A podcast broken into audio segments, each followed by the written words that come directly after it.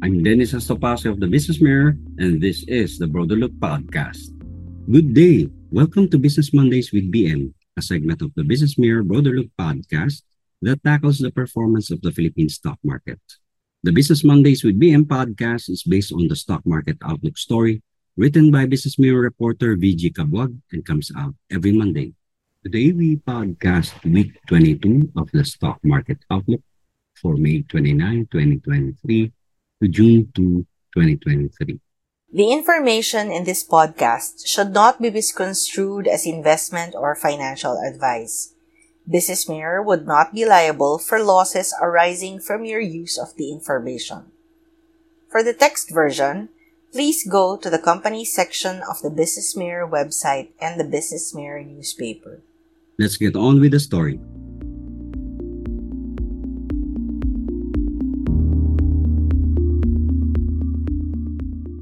Share prices fell last week, with the main index returning to the 6,500 point level as profit taking ensued during most of the sessions, mainly due to the uncertain outcome of the debt ceiling issue in the United States. The benchmark Philippine Stock Exchange Index fell 2% or 134.35 points to 6,530.20 points.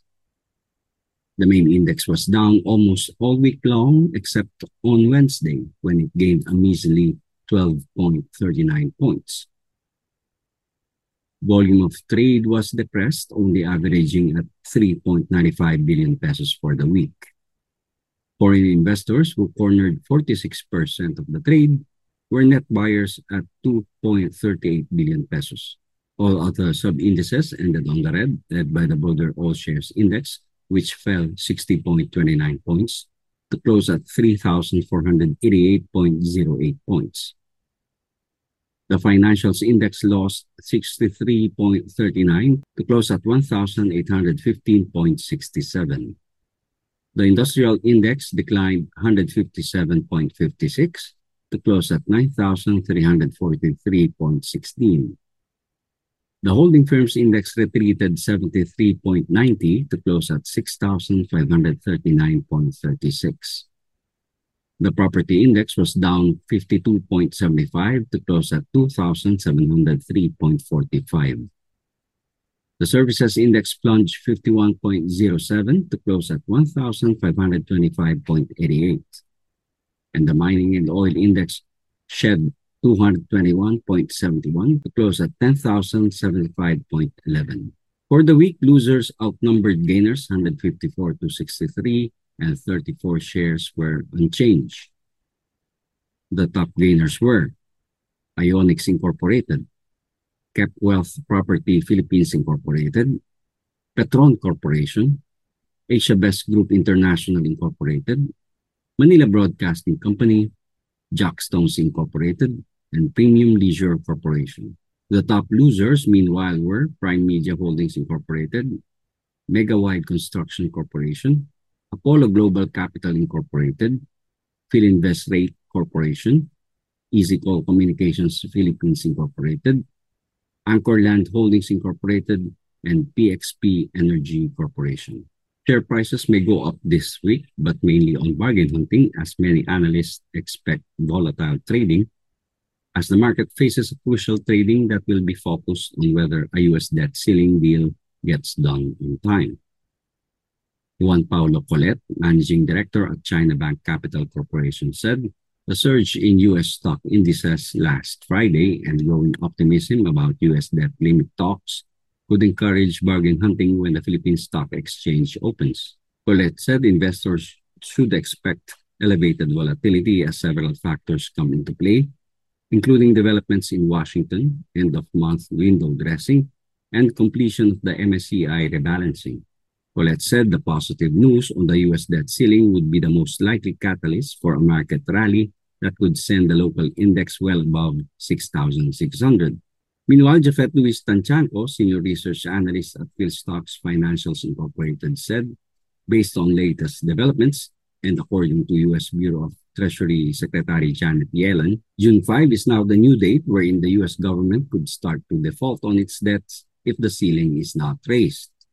Tantiangco said if the two camps of the US government strike a deal this week, then it is expected to spur positive sentiment, which in turn may lead to a bounce back for the local bourse.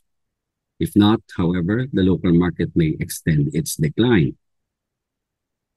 Tantiangco said for now, we should see the local bourses support at 6,400 points, while resistance is seen at 6,600 points. For the stock picks, Maybank Securities has maintained its positive view on the Philippine gaming sector following first quarter results, which showed sustained industry gross gaming revenue growth of 107% year-on-year. Entertainment City in Parañaque and Clark's GGR trending significantly above 2019 levels and outpacing the growth of state-run casinos. Maybank Securities' top pick, Bloomberry Resorts Corporation, remains the market leader in Entertainment City with a first quarter GGR share of 35%, the broker said. Maybank Securities said they reiterate their buy on Bloomberry, whose estimates and target price it recently upgraded after Bloomberry's results beat in first quarter.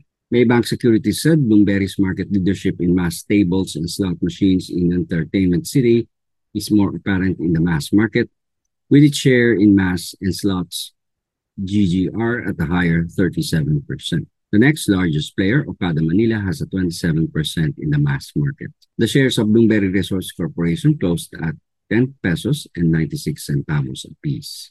Meanwhile, Maybank Securities gave a buy rating on the shares of First Gen Corporation after its first quarter income was ahead of consensus estimates. As such, Maybank Securities raises its 2023 to 2024 earnings estimates by 23% and 32%, which raises its target price by 5% to 29 pesos and 30 centavos. Maybank Securities said its higher earning forecast and TP also includes the acquisition of the 165 megawatt Casecnan hydroelectric power plant for 29.3 billion pesos, which the broker expects to financially close by July. The shares of First Gen Corporation closed last week at 19 pesos and 50 centavos apiece. We hope you enjoyed this episode of the Business Mirror Bodo podcast.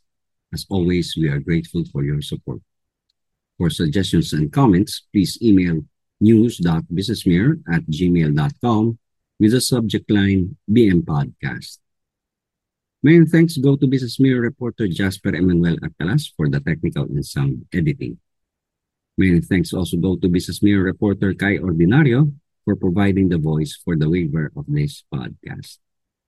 This is Dennis Estopace of the Business Mirror asking you to stay safe, stay strong, and be empowered. Catch you in the next episode.